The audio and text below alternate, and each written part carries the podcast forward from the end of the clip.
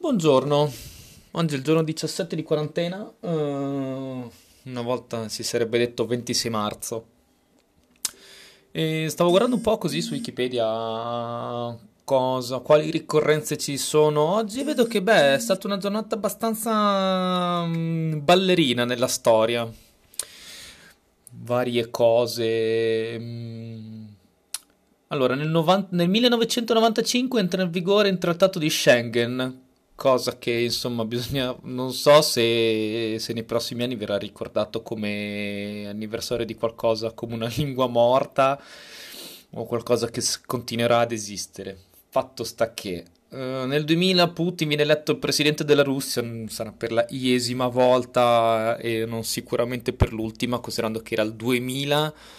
Quindi stiamo parlando di vent'anni fa, Putin presidente della Russia e, e non è stata la prima volta, perché mi sembra che la prima volta fosse ad interim dal, dal 93 dopo la caduta di, dopo la deposizione di Yeltsin, se vado ben a memoria.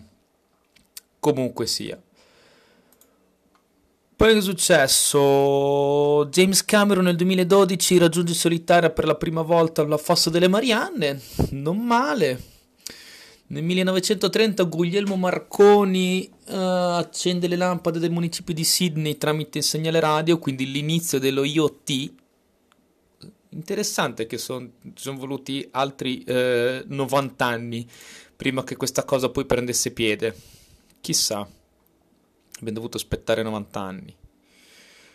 Poi tornando indietro, poche robe, qualche terremoto in quella, niente di eclatante. Eh, si è sposato, eh, oggi si è sposato Garibaldi con Anita nell'842. Che voi direte, chi se ne frega, in realtà anche a me non è che interessa più di tanto, però è una notizia, sta lì. Così, è interessante vedere un po' queste chicche giornaliere, eh, non tanto per, per- per- per avere l'informazione nozionistica, ma insomma, dai, così. Mm, È sempre interessante scoprire ogni giorno cose nuove, anche perché se vai a vedere, ogni giorno è sempre successo qualcosa nel corso della storia, quindi l'almanacco di Wikipedia è sempre carino e interessante. E allora, finalmente diamo il benvenuto al nostro amico Pietro nel gruppo dei Geromancer. Eh, si è offerto volontario per provare anche lui questa nuova cosa degli audiolog dopo che gli abbiamo rotto le scatole tutto ieri sera. Però effettivamente è stato bravo perché oggi non gli abbiamo detto niente e ci ha sorpreso a tutti piazzando la sua prima puntata e spammando nella chat Telegram di Proxy Luminale il link eh, al suo nuovo audiolog. Quindi Pietro, benvenuto tra noi e niente, quindi direi che un'altra persona con cui spammare audio, messaggi vocali, robe varie in, in Anchor. Sta diventando divertente effettivamente questa cosa degli audiolog anche perché mh, è fondamentalmente diventa eh, un- una sorta di, sì, non dico diario personale, ma qualcosa del genere, può diventarlo, ma anche con appunti di altri, perché comunque uno ti può mandare un, ti può mandare un messaggio vocale, un messaggio audio che tu puoi aggiungere, lui ti può commentare con un messaggio audio qualcosa che tu hai detto. Quindi tu lo puoi aggiungere all'audio della tua giornata, rispondere, rispondere a, insomma, alla- al suo commento e lui stesso può prendere quel tua risposta e aggiungerlo nel suo. Quindi, insomma, ehm, secondo me ha un sacco di potenzialità, a prescindere poi dopo dal fatto del, che sia un podcast o meno, che secondo me non è un podcast. Utilizza le stesse tecnologie per fare i podcast, ma poi diventa tutta un'altra cosa. Quindi, insomma, bah, benvenuto a Pietro e dai, avanti così. Ma la giornata volge al termine, è passata. Ho appena buttato giù con i miei amici di Ravenna, abbiamo fatto mm, una bella videochiamata, ci siamo passati tutta la serata tutti assieme, eravamo più di 10 tutti assieme con Zoom, una bella videochiamata, ci siamo passati la serata.